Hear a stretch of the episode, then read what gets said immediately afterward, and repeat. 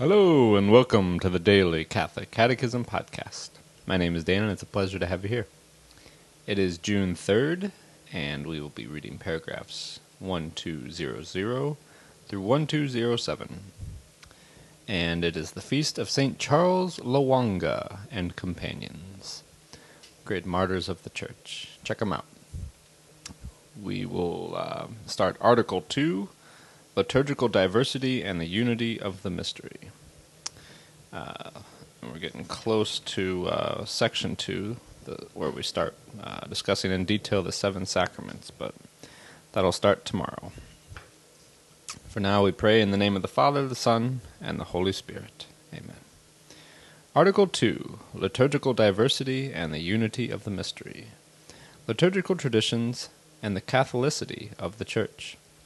From the first community of Jerusalem until the Parousia, it is the same paschal mystery that the churches of God, faithful to the apostolic faith, celebrate in every place. The mystery celebrated in the liturgy is one, but the forms of its celebration are diverse. The mystery of Christ is so unfathomably rich that it cannot be exhausted by its expression in any single liturgical tradition. The history of the blossoming and development of these rites witnesses to a remarkable complementarity. When the churches lived their respective liturgical traditions in the communion of the faith and the sacraments of the faith, they enriched one another and grew in fidelity to, to tradition and to the common mission of the whole church. The diverse liturgical traditions have arisen by very reason of the Church's mission. Churches of the same geographical and cultural area came to celebrate the mystery of Christ through particular expressions characterized by the culture, in their tradition of the deposit of faith, in liturgical symbolism, in the organization of fraternal communion, in the theological understanding of the mysteries and in various forms of holiness.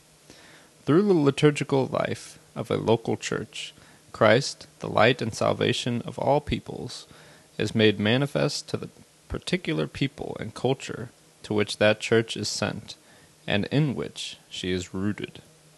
The church is Catholic, capable of integrating into her unity, while purifying them, all the authentic riches of cultures.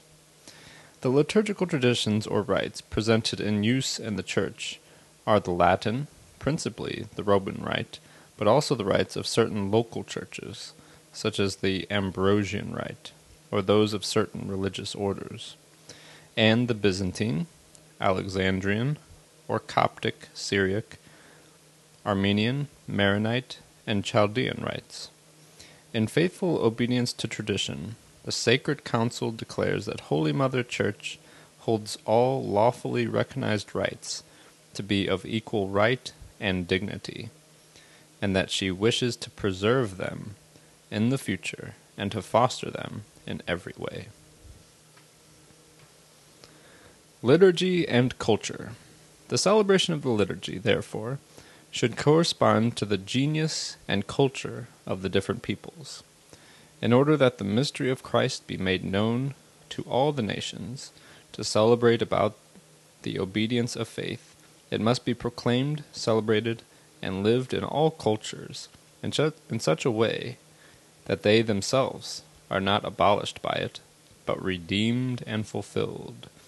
It is with and through their own human culture, assumed and transfigured by Christ, that the multitude of God's children has access to the Father in order to glorify Him in the one Spirit.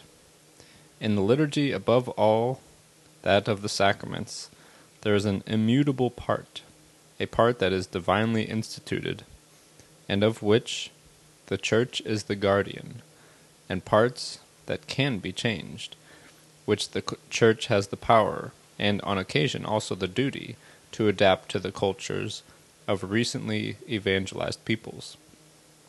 Liturgical diversity can be a source of enrichment, but it can also provoke tensions, mutual misunderstandings, and even schisms.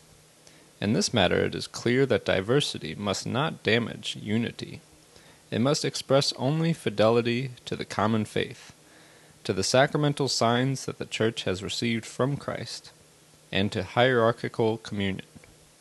Cultural adaptation also requires a conversion of heart, and even, where necessary, a breaking with ancestral customs incompatible with the Catholic faith. In brief, it is fitting that liturgical celebration tends to express itself in the culture of the people where the Church finds herself, through though without being submissive to it. Moreover, the liturgy itself generates cultures and shapes them. Thus ends our reading today from the Catechism of the Catholic Church. The website is dailycatholiccatechism.com, and you can email me at dailycatholiccatechism at gmail.com. God bless you all, and may these teachings handed down by the apostles of Christ strengthen your faith and lead you to everlasting life. Amen.